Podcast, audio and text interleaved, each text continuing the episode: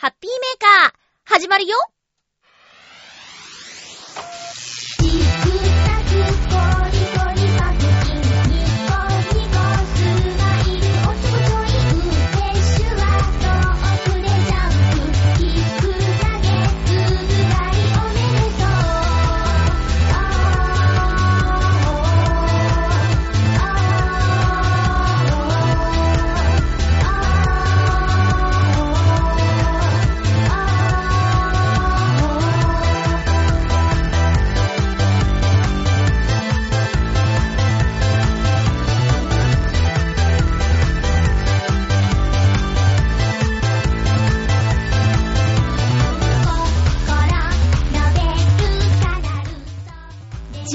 月19日、まゆっちょのハッピーメーカー。この番組は、ハッピーな時間を一緒に過ごしましょうというコンセプトのもと、ちょわへよ .com のサポートでお届けしております。寒くなってきましたね。元気ですか皆さん？まゆっちょはこの一週間、結構いろんなところへ行ったので、喋りたいことがたくさんありますよ。今日も1時間よろしくお願いします。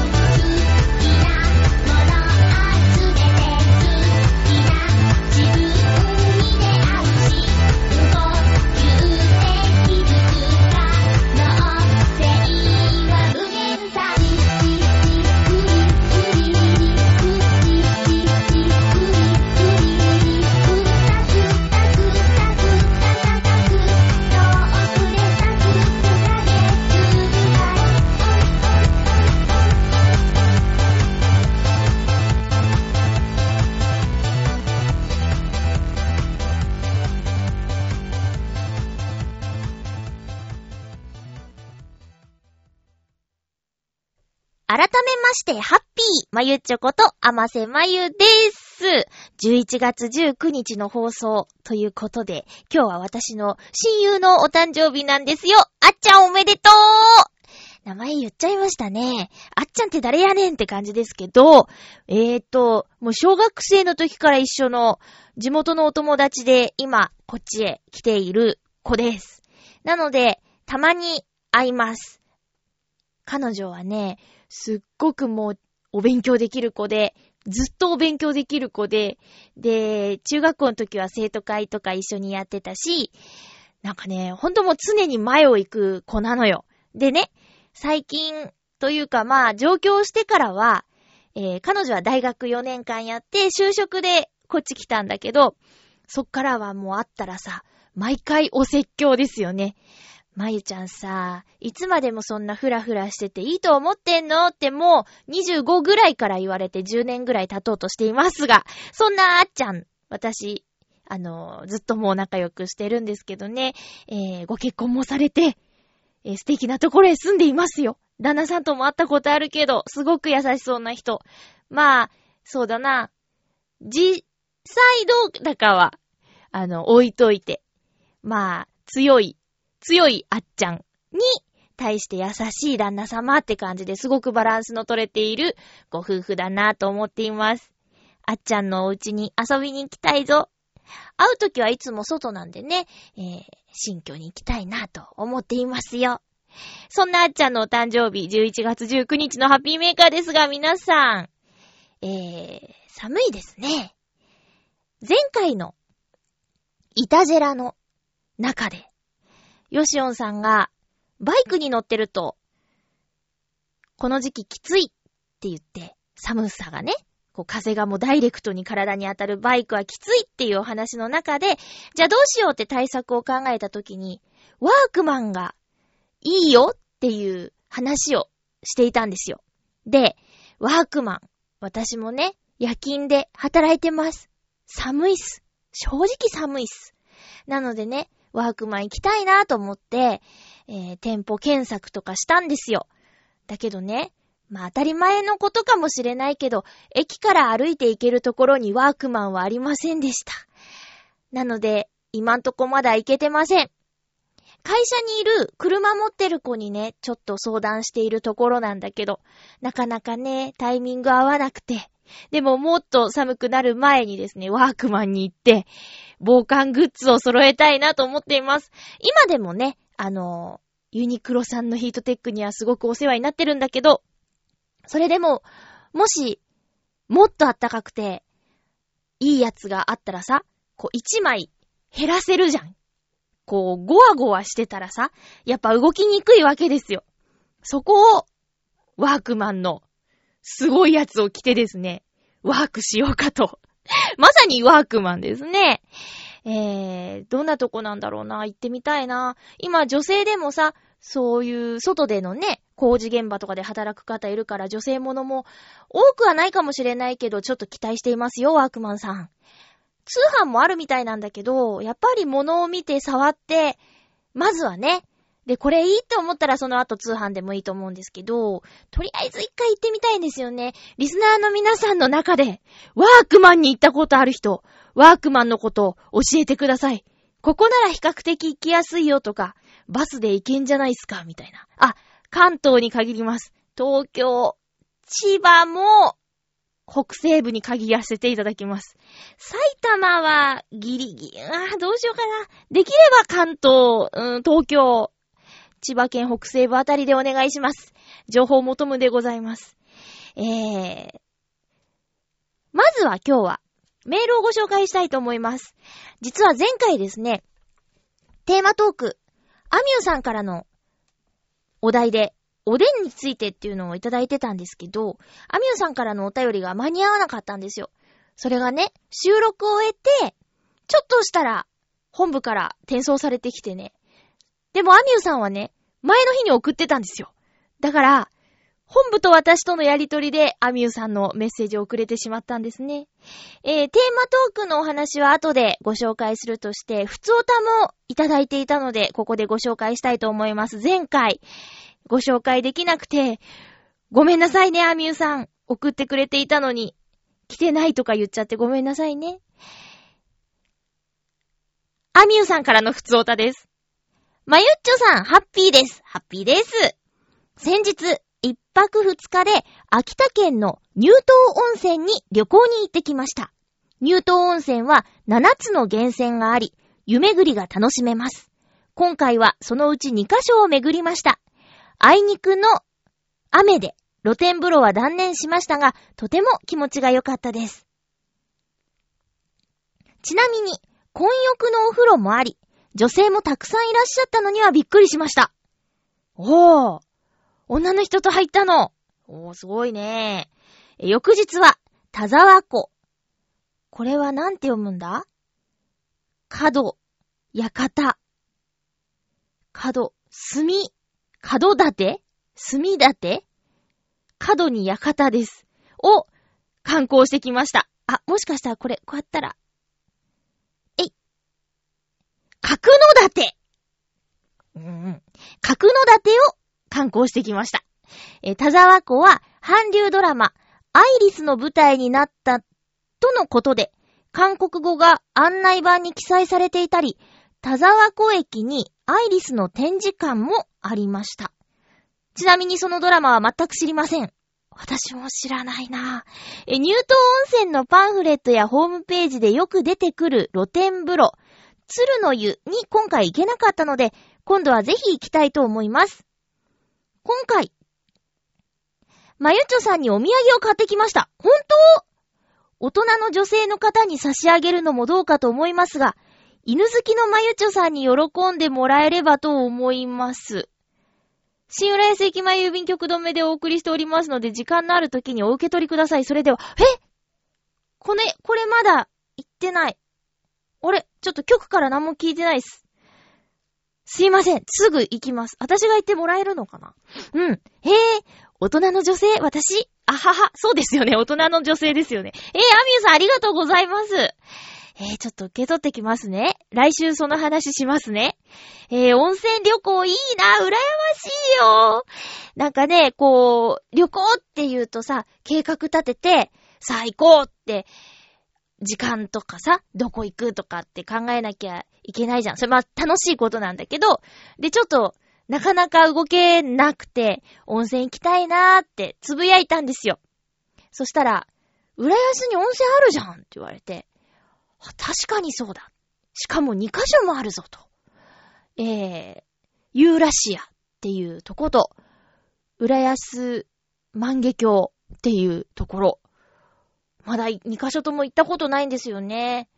ちなみに私、温泉、友達と行くのとかすごく苦手なんですよ。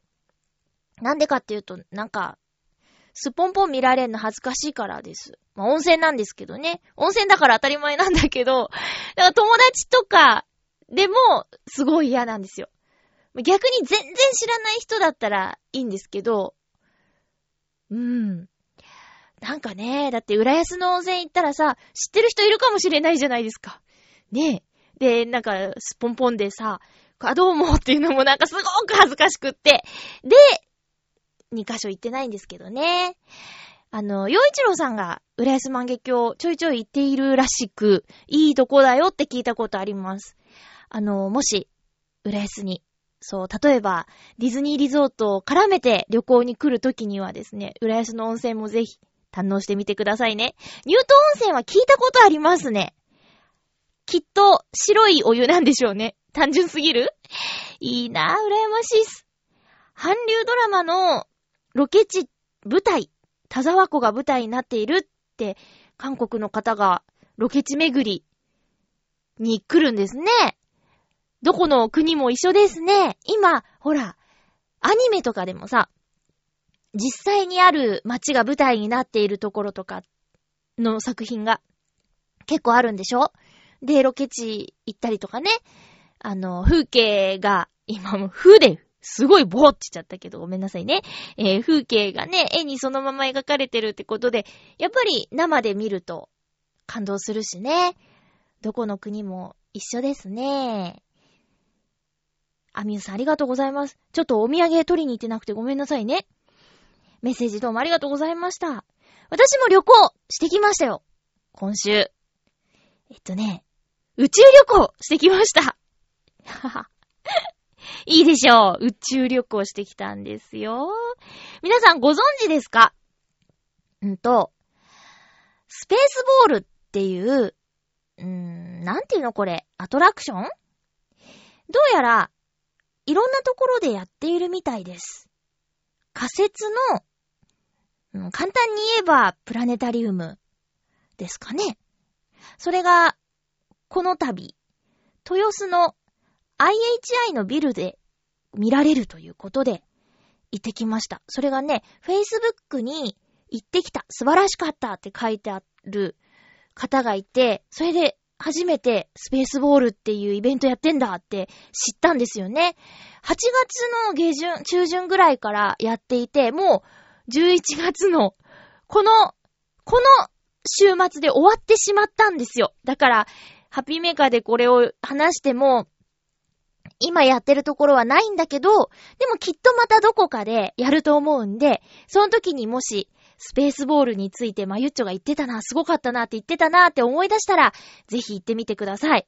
私ももう、あと2週間で終わるよっていう時にその記事を見たからね、チケットを取りにローソンに行ったんだけど、もうね、どこも空いてなくて、ギリギリのところの方が埋まってるだろうと思ったら、ポコッとそこだけ空いてたんですよ。だからギリギリで行けたんだけど、これがどんなところかというと、ちょっとそのサイトの文章を、えー、引用させていただきますと、スペースボールは宇宙空間を自由に旅することのできる最先端の技術を駆使した世界初の移動式全天球シアターです。前後左右、上下、全身を果てなき星空と映像、立体音響に包まれ、意識が変化するような新しい体験をすることができます。ということで。すごかったです まあ、簡単に言うと丸の中に入って、で、足元も強化ガラスというか、まあ、ガラスじゃないかも、プラスチックかもしれないけど、透明なんですよ、足元も。だから、こう、ぐるっと360度。下を見ても自分の足元には星があるのね。宇宙空間があるんですよ。で、そんな中でヘッドフォンをつけて、で、その音がまた、立体サウンドっていうのかな？なんかこう、5.1だ、7. 点なんだとかっていう感じのやつですよ。わかりにくいね。ごめんね。そういうやつを見てきました。で、ちなみにこれ、えー、見るときは内側に入るんだけども、外側も、まあ、丸いよね。そうするとね、外側に地球の映像が映し出されたり、他の惑星の映像になったりして、その丸もいろんなものに変化するんですよ。で、ナレーションは、遠藤健一さんという、遠健さんですね。すごくいい声でナレーションしてましたけども、あのー、まずはね、うーん、打ち上げのところから始まって、で、どんどんどんどんこう宇宙に飛んでくんですよ。で、今、えっ、ー、と、惑星をね、とりあえず全部巡って、で、さらに、この銀河系を離れて、行けるとこまで行ってみましょうみたいな感じで、何百光年先とかさ、今わかっているのはここまでですっていう宇宙の果てまで行くんですよね。それはもう、あのまだ実際には行ったことがないんだけど、その探査機なり何なりも行ったことがないんだけど、計算上こうなっているだろうっていう宇宙の果てまで行ってきましたよ。なんかね、まあ、10分、15分ぐらいかな？映像としては。だけど、本当になんていうかな、ふわーっとした、浮いてるっていう感じを味わいましたよ。今回その豊洲の IHI のビルの中でのは終わってしまったけど、またどこかでやるはずです。その仮説なんでね、えー、いろんなところでできるはず。日本全国行けるはずなんで、ちょっとスペースボールでたまに検索かけて、わあ、自分の街にやってきたっていう時には、ぜひ体験していただきたいなと思います。で、時間帯で予約をするんですけど、私と友達は失敗してしまいまして。あの、現場についてちょっとお手洗い行ったり、お土産見てたりして、それで列に加わったんだけど、列の頭の方が、もちろんいい席に案内してもらえるんだよね。で、来てたのにうろうろしてたから、ちょっと後ろの立ち見みたいになっちゃって、基本立ってるんだけどね、えー、前の方にいれば真ん中で座れるみたいなことがあるので、もしこの先行く方は、えー、時間帯別予約になってるけど、その中でも前の方に並んでいた方がよろしいかと思います。大きさはそんなに大きくはないんですよ。だからね、定員30、2、30人ぐらいかな。それで限界なんですけど、あとちょっと面白かったのがね、足元がその、透明になっているんで、えー、ちょっとご年配のおばちゃん3人組かな？が、降りれないって言って、その、入り口からその丸のところに入っていかなきゃいけないんだけど、足がすくんで動けないってなっちゃってましたね。かわいいね。で、途中で気分が悪くなったら、あの、手を挙げて係員に知らせてくださいみたいなこととかっていうのが注意で言われるんですよ。で、私多分最後まで見てられないわーって言ってたけど、大丈夫だった。楽しかったって言って帰っていきました。ねえ。そんなスペースボールで宇宙旅行へ行ってきました。温泉もいいね。温泉も行きたいっす。えー、っと、あ、じゃあね、今日はもうほんと話したいことがいろいろあるんですが、まずはコーナーから行きたいと思います。ハッピートークハッピートークのコーナーです。今日のテーマは、自分の好きなところ。これはまゆちょプレゼンツのお題でございます。えー、自分の好きなところ。なかなかね、探すのは大変でございますよ。自分の嫌なところっていうのはどんどんどんどん出てくるんだけど、好きなとこ探すのって難しいよね。では、お便り、そんな中でも探して送ってくれた方います。ありがとうございます。ハッピーネーム、コージーアットワークさんです。ありがとうございます。まゆちょハッピー、ハッピー？うーん、自分のいいところを考えるのは難しいですね。でしょ？あえて言うなら、鈍いところと忘れっぽいところかも。おー。精神的に辛いことや肉体的に痛いこと、どうも私は若干鈍いらしく、割と知らないうちに耐えられてしまっているようです。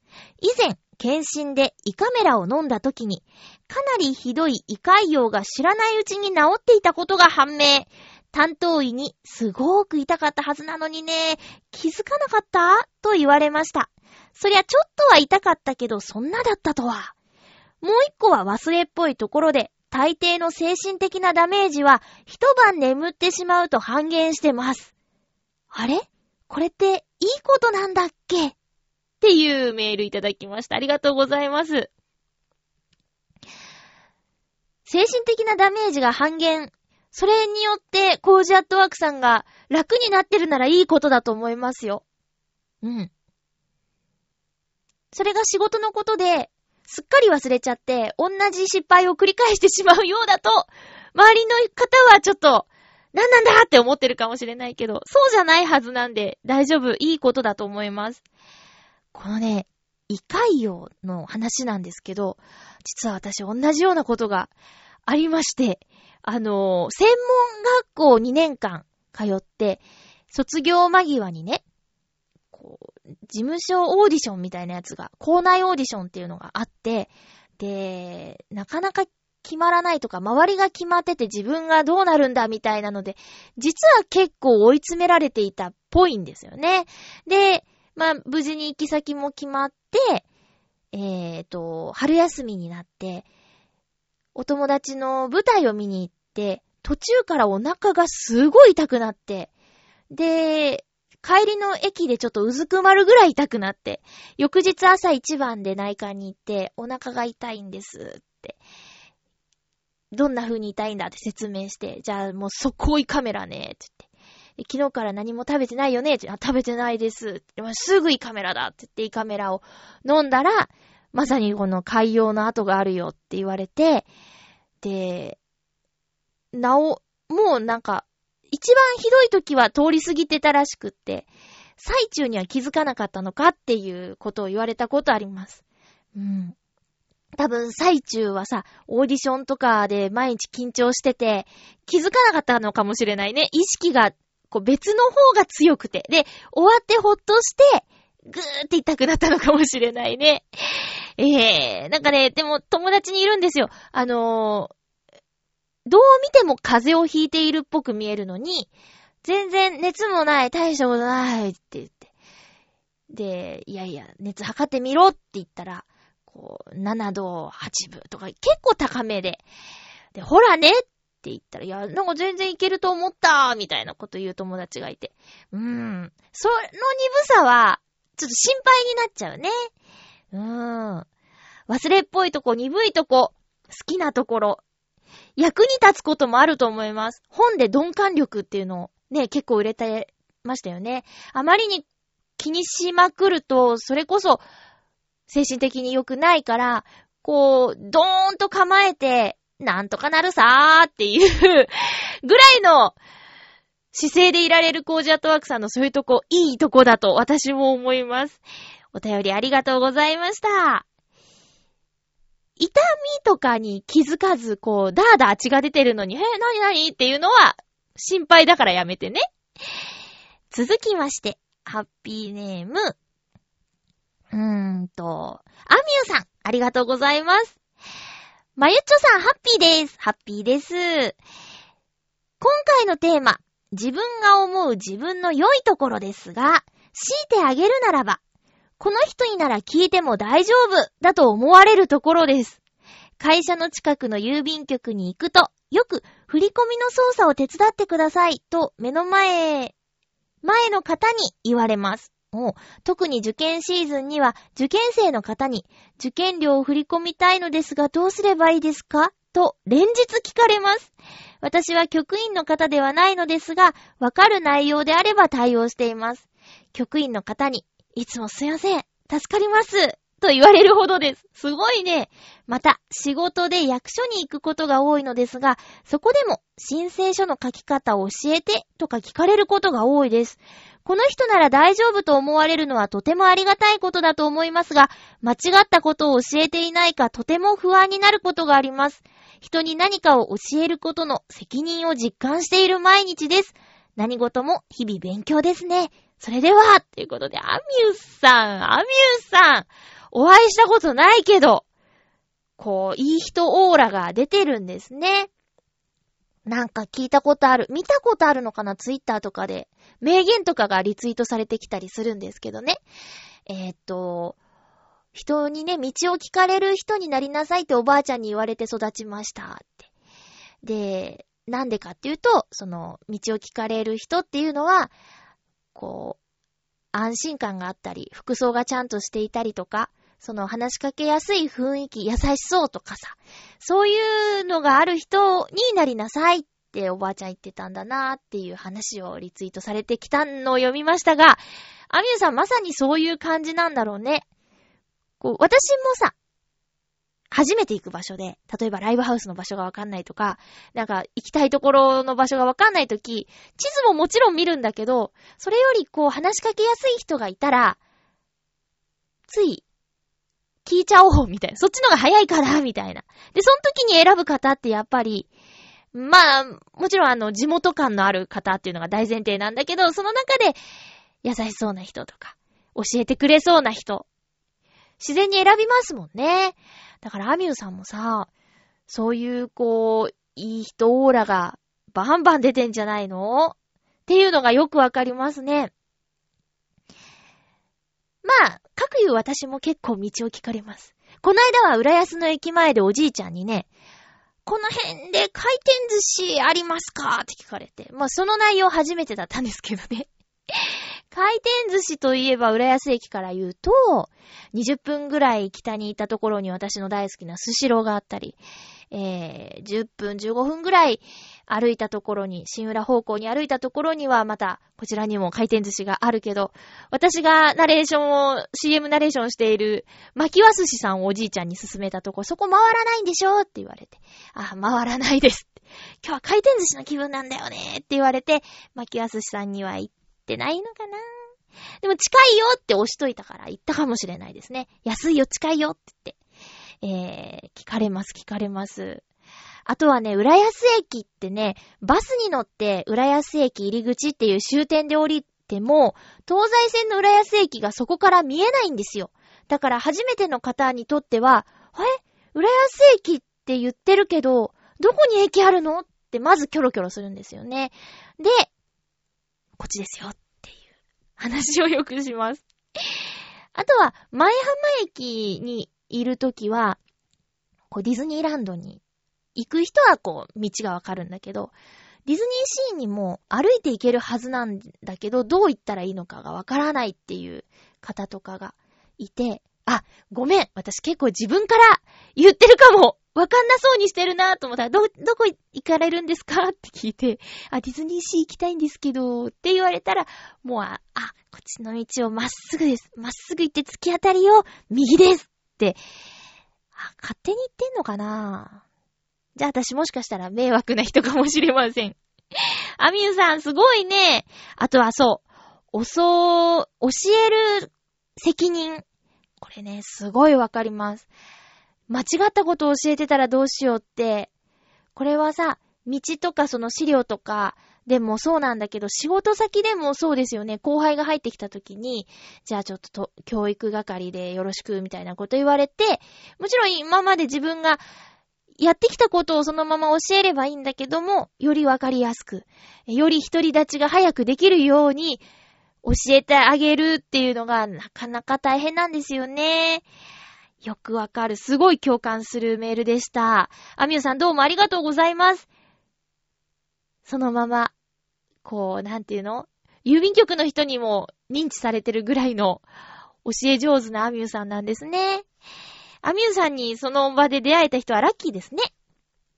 続きましては、ハッピーネーム、フクロウのキスさんです。ありがとうございます。まゆちょさん皆様、ハッピー、ハッピー。今回のテーマ、自分の好きなところについて。うーん、全部嫌いです。かっこ笑い。愚かなところも怠惰なところも、非力なと、非力なところも全部嫌いです。とまあ、これで済んでしまうと話は簡単なのですが、なぜ嫌いなのかを考えてみると、様相は変わるような気がします。私の場合、自分の様々なところが嫌いな理由は、それらが自分の要求に応えないからです。うん。ここで私が私に突きつけている要求を考えると、時に必要以上に高いものだったりします。そしてこれは自分の理想を押し付けているように思えます。ところで、私の知る範囲では、人は自分の嫌いな相手に理想を押し付けたりはしません。いや、むしろ自分の愛する相手だからこそ、無理な理想を押し付けることがあるように思えます。多分、本当に嫌いな相手ならば、それがどれほどダメなものでも気にならないと思います。ここまでの話が少なくとも私の場合に当てはまるとすると、私は自分を愛しているがゆえに自分のことが嫌いだということになるように思えます。面白い。どうやら私の私への感情は強烈な自己愛の裏返しのように思えてきました。しかも理想の押し付けが特定の場面で行われず、あらゆる場面で行われることから、私は私の部分ではなく全体に対して自己愛を示しているように思えます。うん。つまり、私は私のことを、海よりも高く、山よりも深くじゃなくて、山よりも高く、海よりも深く愛しているのです。苦笑。おー。ということで、心の奥底では、私は自分の全体を好きなのだと思えますね。長文にて失礼しました。それでは、ということで。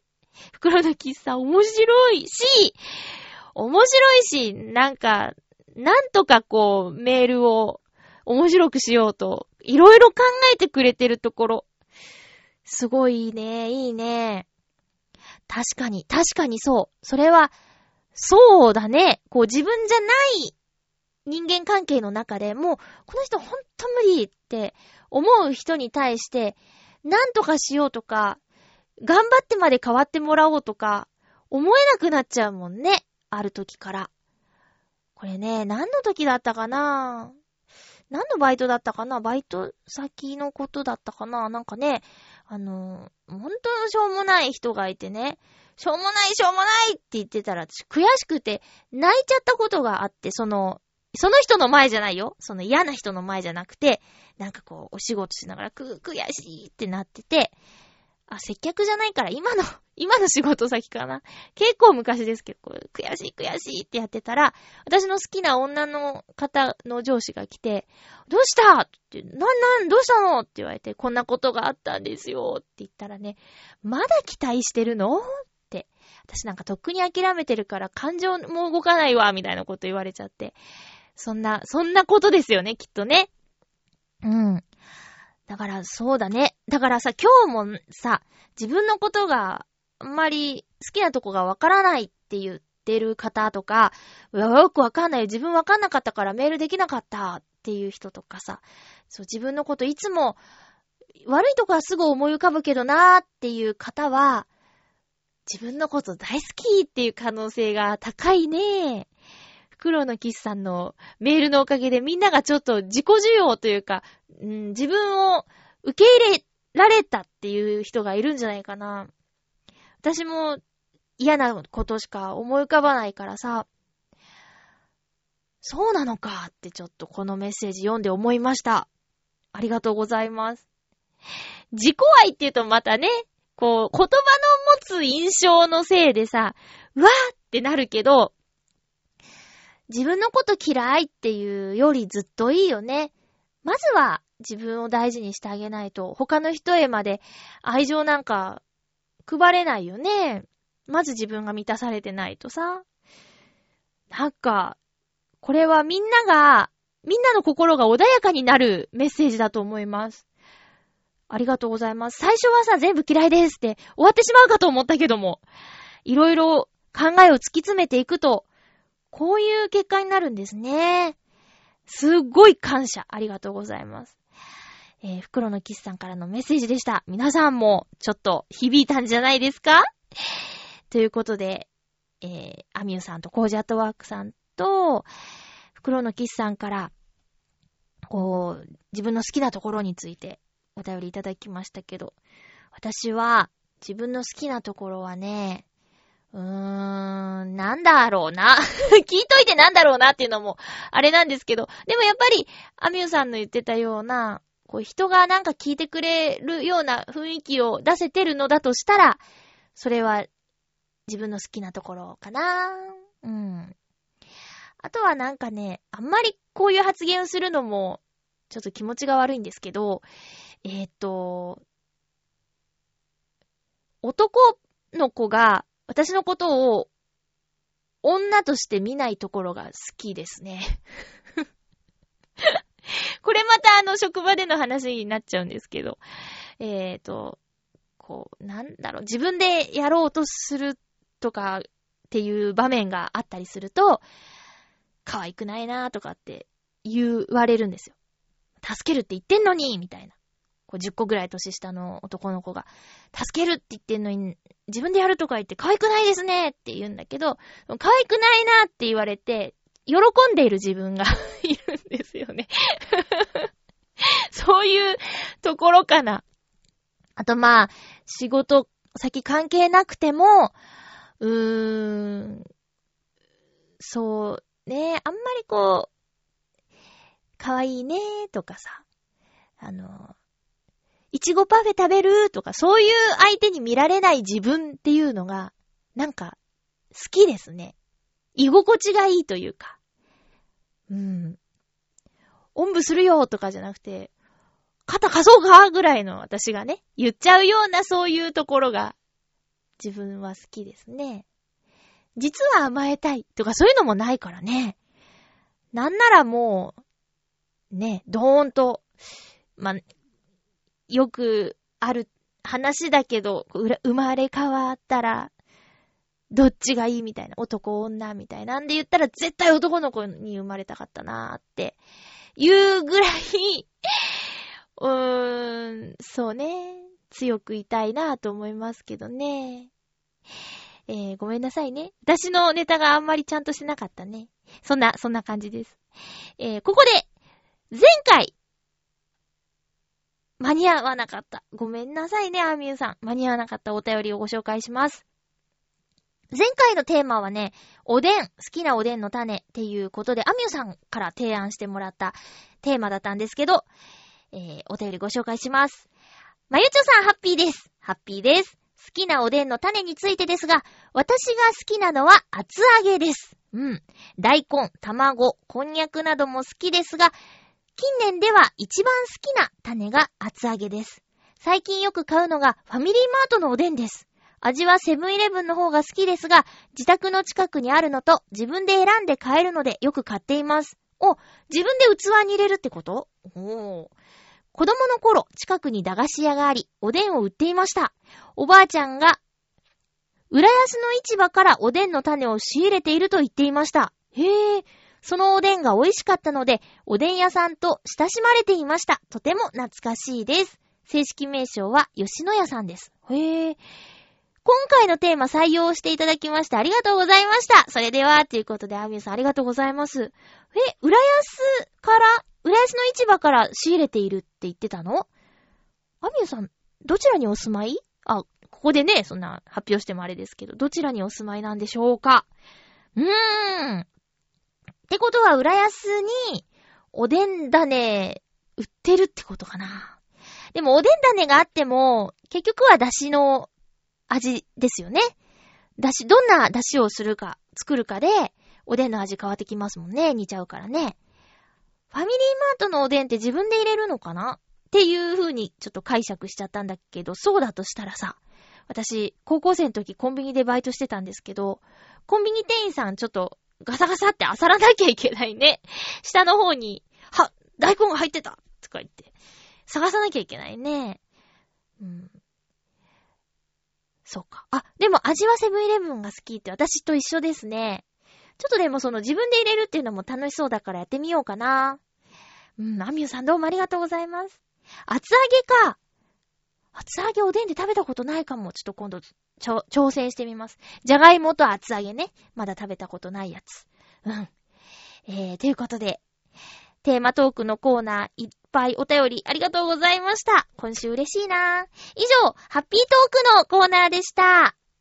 それでは、ふつおたをまたまたご紹介したいと思います。ハッピーネーム、コージーアットワークさんからです。ありがとうございます。まゆちょハッピー、ハッピー？体調はいかがですか？元気。私はしっかり風邪をひきました。あー、しかも、1ヶ月のうちで仕事が一番忙しい時期にです。休んでいられないけど、同じく忙しい人たちに風邪を移すわけにはいきません。というわけで、ぶっつけ本番で自宅からオンライン会議で打ち合わせし、資料はすべてネットで送ってもらってできることをやってみました。やればできるものですね。あー、でも同じオフィスで仕事をしている方が早いと何度も思いました。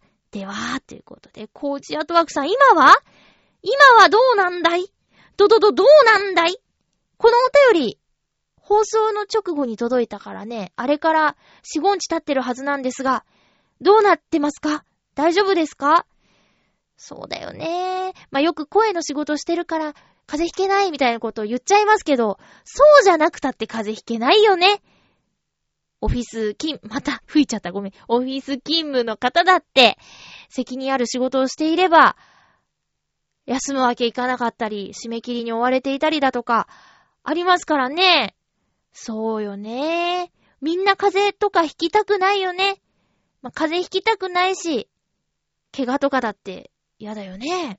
うん。でも便利な世の中になりましたね。以前だったらこんなこともできなかったでしょ？オンライン会議打ち合わせ、あとネットで資料とかってさ、もうここに10年とか10年20年とかの間にできるようになったことでしょ？あ、いやでもほんと10年ぐらいじゃないですか。私が、えー、っと、そうだな。20代の前半の頃なんて、インターネットの契約の方法違ったもんね。何時間でいくらみたいな。3時間パックでいくらとか、値段だって今よりずっと高かったし、今なんかもうつなぎ放題でしょ？うん。そういうのとか考えたらさ、オンライン会議だってね、その、まあ、会社のことだからあんまり関係ないのかもしれないけど、お金かかっちゃうじゃないですか、昔だったら。それに、ダイヤル改善とかだったからね、昔。G ゴロゴロ、G ゴロゴロって言って。ねえ。そんなんだからさ、今の世の中はほんとすごいよね。もう、まあ、全部じゃないかもしれないけど、ちょっとした仕事だったら、まあ、アニメとか洋画だったら台本取りに行かなきゃだけど、ナレーションの原稿なんて、あ、今私お世話になってるところなんて、あのー、原稿と仮慣れ入った映像、送られてきますからね。うん。まあ、ナレーションで前原稿っていうのも珍しいと思うんだけど、まあ、その制作会社さんはなんかすごく、あの、気を使ってくださって送ってくれるんですよ。まあ、逆になんかあの、現場で原稿をいただいてチェックするっていうスタイルに慣れているので、宿題増えたって感覚も若干あるんだけど、でもまあ前もってした読みとか、あと、仮慣れ入ってたりするから、読み方だってチェックできるし、あと、音楽とかね、前もって聞いてできるから、すごいなと思って、だからそういうのだってね、ネットで送られてくるんですよ。で、映像とか音楽とかって大容量じゃない。だからさ、それを送るときに、まあ、ハピーメーカーの音源もそうなんですけど、大きなファイルを送る用のサイトがあって、そういうのを使わせてもらって、スムーズにやり取りができるとかさ、改めてすごいことだなと思います。コージアトワークさん大丈夫ですか？どんな風？今年はどんなのが流行ってるの？まあ、人にもよると思うんだけど、喉が痛いよとかさ、すごく熱が出るやつだよとか、なんかいろいろあるでしょ？なんか、ずんこさんがさ、ツイッターで、えっ、ー、と、びっくりたまげたひよりげたのずんこさんが結構な風邪ひいてるっての、喉に来ちゃったって言ってたけど、ねえ。心配ですね。まあ、急に寒くなったりしたからさ、乾燥も急にしているし、体調崩す人って結構いるかもしれないね。私、この週末、会う約束をしていたお友達が風邪でドタキャンとかありましたよ。うん。気をつけましょうね。仕事、忙しそうだけど、ねえ、くじけず頑張ってくださいね。そんな中メール送ってくれてありがとうございます。そういうとこがね、なんかもうほんと申し訳ないっていうかありがたいっていうか、無理しないでくださいね。いや、メールあると嬉しいんだけど。えー、ということで、コージアットワークさん。ありがとうございました。今回の放送もね、具合が悪いっていう中、聞いている方も、もしかしたらいるかもしれないけど、あの、悪化しないように暖かくして、えー、休めるときには休んで、休養してくださいね。私も気をつけます。油断してたらね、もうほんと寒いから、寒いんですよ、最近。朝急に冷え込むんですよ。なんでしょうね、あの太陽が出る直前のぐっと下がる感じ。で、太陽出てきたら、お日様で暖かくなるんだけど、あの、こんな、夜明け前のガンってやつね。寒いんです。みんなまだ布団の中にいる時間ですよ。多くの方がね。うん。いやいや、まあまあ、嫌だったらやめればいいんですけど、大好きなんでやめられません。えー、っと、前回、ちょっと宣伝しました。お芝居。えー、演劇ユニットのザレゴトさんのお芝居。ライオンの憂鬱、見てきました。金曜日に行ってきました。え、番組で紹介しましたけど、リスナーさんの中で行った方いらっしゃる？なかなか難しいか。えー、まあ、知ってる人が出てたりとかさ、えー、その知ってる人の友達と、に誘われてとかじゃないとなかなかね、お芝居の集団っていっぱいあるし、どこ行こうかななんてね、不安になっちゃうかもしれないんですけど、まあまあ私行ってきましたよ、今回。えー、っとね、よかったです。すごく面白かったです。あのー、タイトルからは想像もつかない実際 SF でした。宇宙旅行をしていて、タイムスリップをしたりとか、まあそういういろいろな要素がある中で、私は、その、自分の相手への思いと、受け取る相手の気持ちと、それぞれの気持ちがあって、で、それも、組み合わせによって、同じ形なんかない、みたいな話、よかったです。説明下手くそやな。いや、とにかく、あのー、そうですね、20代の方が多い劇団なんだけど、あの、フレッシュさがあって、で、もう終盤は思いをぶつけ合うんですよ。もう会えなくなっちゃうみたいなシーンで。で、もうみんなえぐえぐ泣いてましたね。泣いてんだけど、うーん、ちゃんとそうだな。お芝居だから、伝わ、伝えなきゃいけないでしょ？キャラクターの思いを。そういうところも、しっかりできていたし、ただもう泣きわめいてって、もうななのっていうやつじゃなくて、しっかり気持ちもあり、泣いたからって何言ってるかわかんなくなるようなこともなく、私は好きでしたね。うん。で、笑いもあるし、そのセリフの言葉遊びで、そういう風に言ってんじゃないんだけど、そう聞こえちゃうところとか、なんか、脚本とか台本がすごくしっかりしている上に、役者さんの個性がすごくそれぞれ強いから、面白く見られるんだよね。で、長さもね、そんなに感じなかったかな。だいたいさ、あの、小さな劇場に行くと、お尻痛くなるんですよ。そう。あの、客席もね、きっと手作りで作ってくださってるからさ、まあ、大きなホールとかでお芝居を見ることに慣れてしまっている人にとってはもう痛い思いをするところなんだけど、それすら気にならないぐらい、私はね、あの、楽しかったよ。でね、実はこの日の昼間にスペースボール行ってて、で、えー、朝まで働いてて、昼にスペースボール行って、夜にお芝居だから、正直ちょっと、ん睡眠が足りてなかったんですよ。移動の電車の中でぐーっとはしたけど、で、ちょっと不安だったから、あのー、眠くなった時のためにカフェインの錠剤を持ってたの。まあ、失礼な話ですけど。だけど、それ必要ないぐらい引き込まれて、上映中一回も眠くならなかったですね。これは本当お世辞抜きに面白かったです。だからね、まあ、もし、また、ザレゴトさんのお芝居を紹介できることがあったら、これね、見に行った方がいいと思います。特に20代のリスナーさん、行くとエネルギーもらえます。同世代の人たちがこんなに真剣に熱くなってるっていうのを舞台を見たらエネルギーがもらえると思いますね。おすすめします。自分はもうほんとただただ羨ましくってね、前回もね、あの、ザレゴトさんのお芝居見に行った後の放送で、なんか、見るとやりたくなっちゃうからな、みたいな話をしたんですけど、今回もまんまと、あんなに、なんだろう、役になって、涙が流せるなんて気持ちよさそうだなって 思って見てる自分もいました。もちろんストーリーに、あの、感動している自分もいるんだけども、やっぱりね、んやっぱりいるんですよ。まだやりたいなって思ってる自分が。うーん。だからもうほんと羨ましいなって。羨ましいなって思える舞台って、面白かったなってことなんですよ。満足してるってことでね。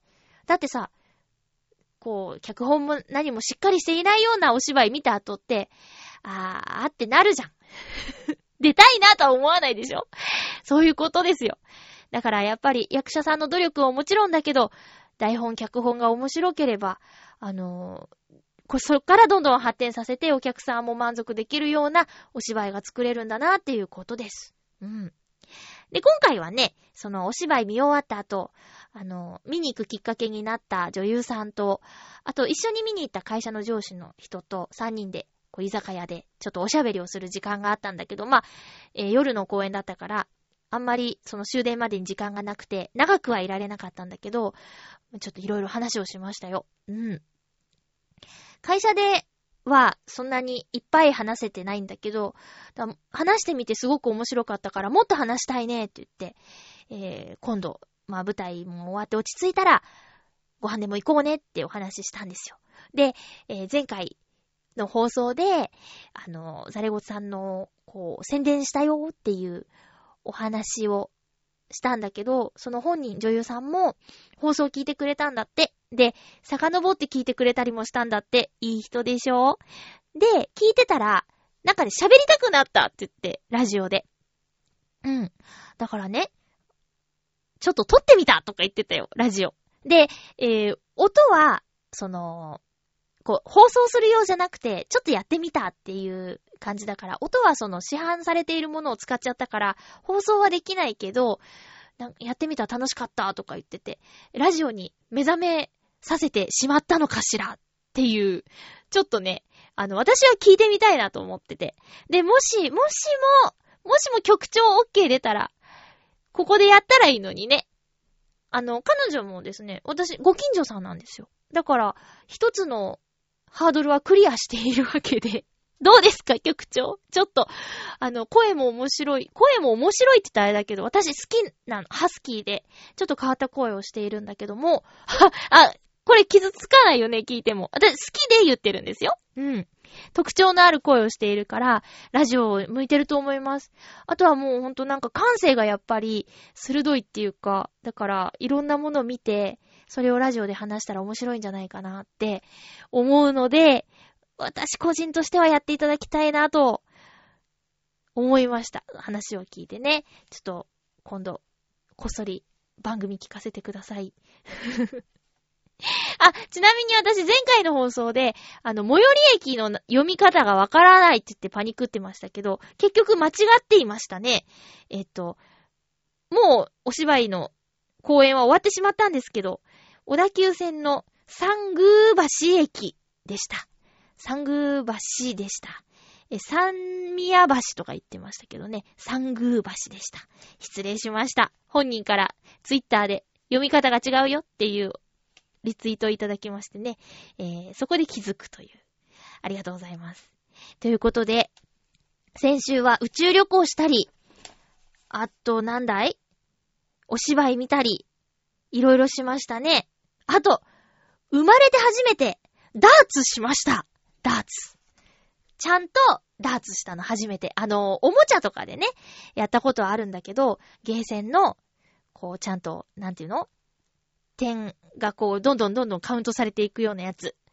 面白いね。4人で行ったんだけど、ダーツね、私、ド下手でした。まあ、初めてっていうのもあったし、他の3人が割と経験者っていうのもあったけど、にしても当たらなすぎましてね、え他のプレイヤーのレーンまで飛んでいってしまうとか、あの、どこ行ったって探すような状況ありさまですよ。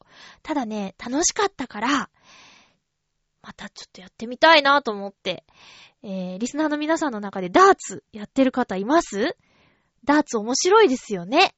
まあ、一番基本の、こう、3回ずつ8ターン投げて最高得点の人が優勝ってやつをやって遊んだんだけど、なんかもっと、もっと当てたいなって思いました。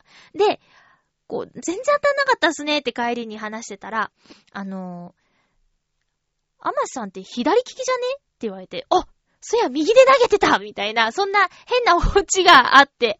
だから次回やるときはちょっと左で投げてみようかなって。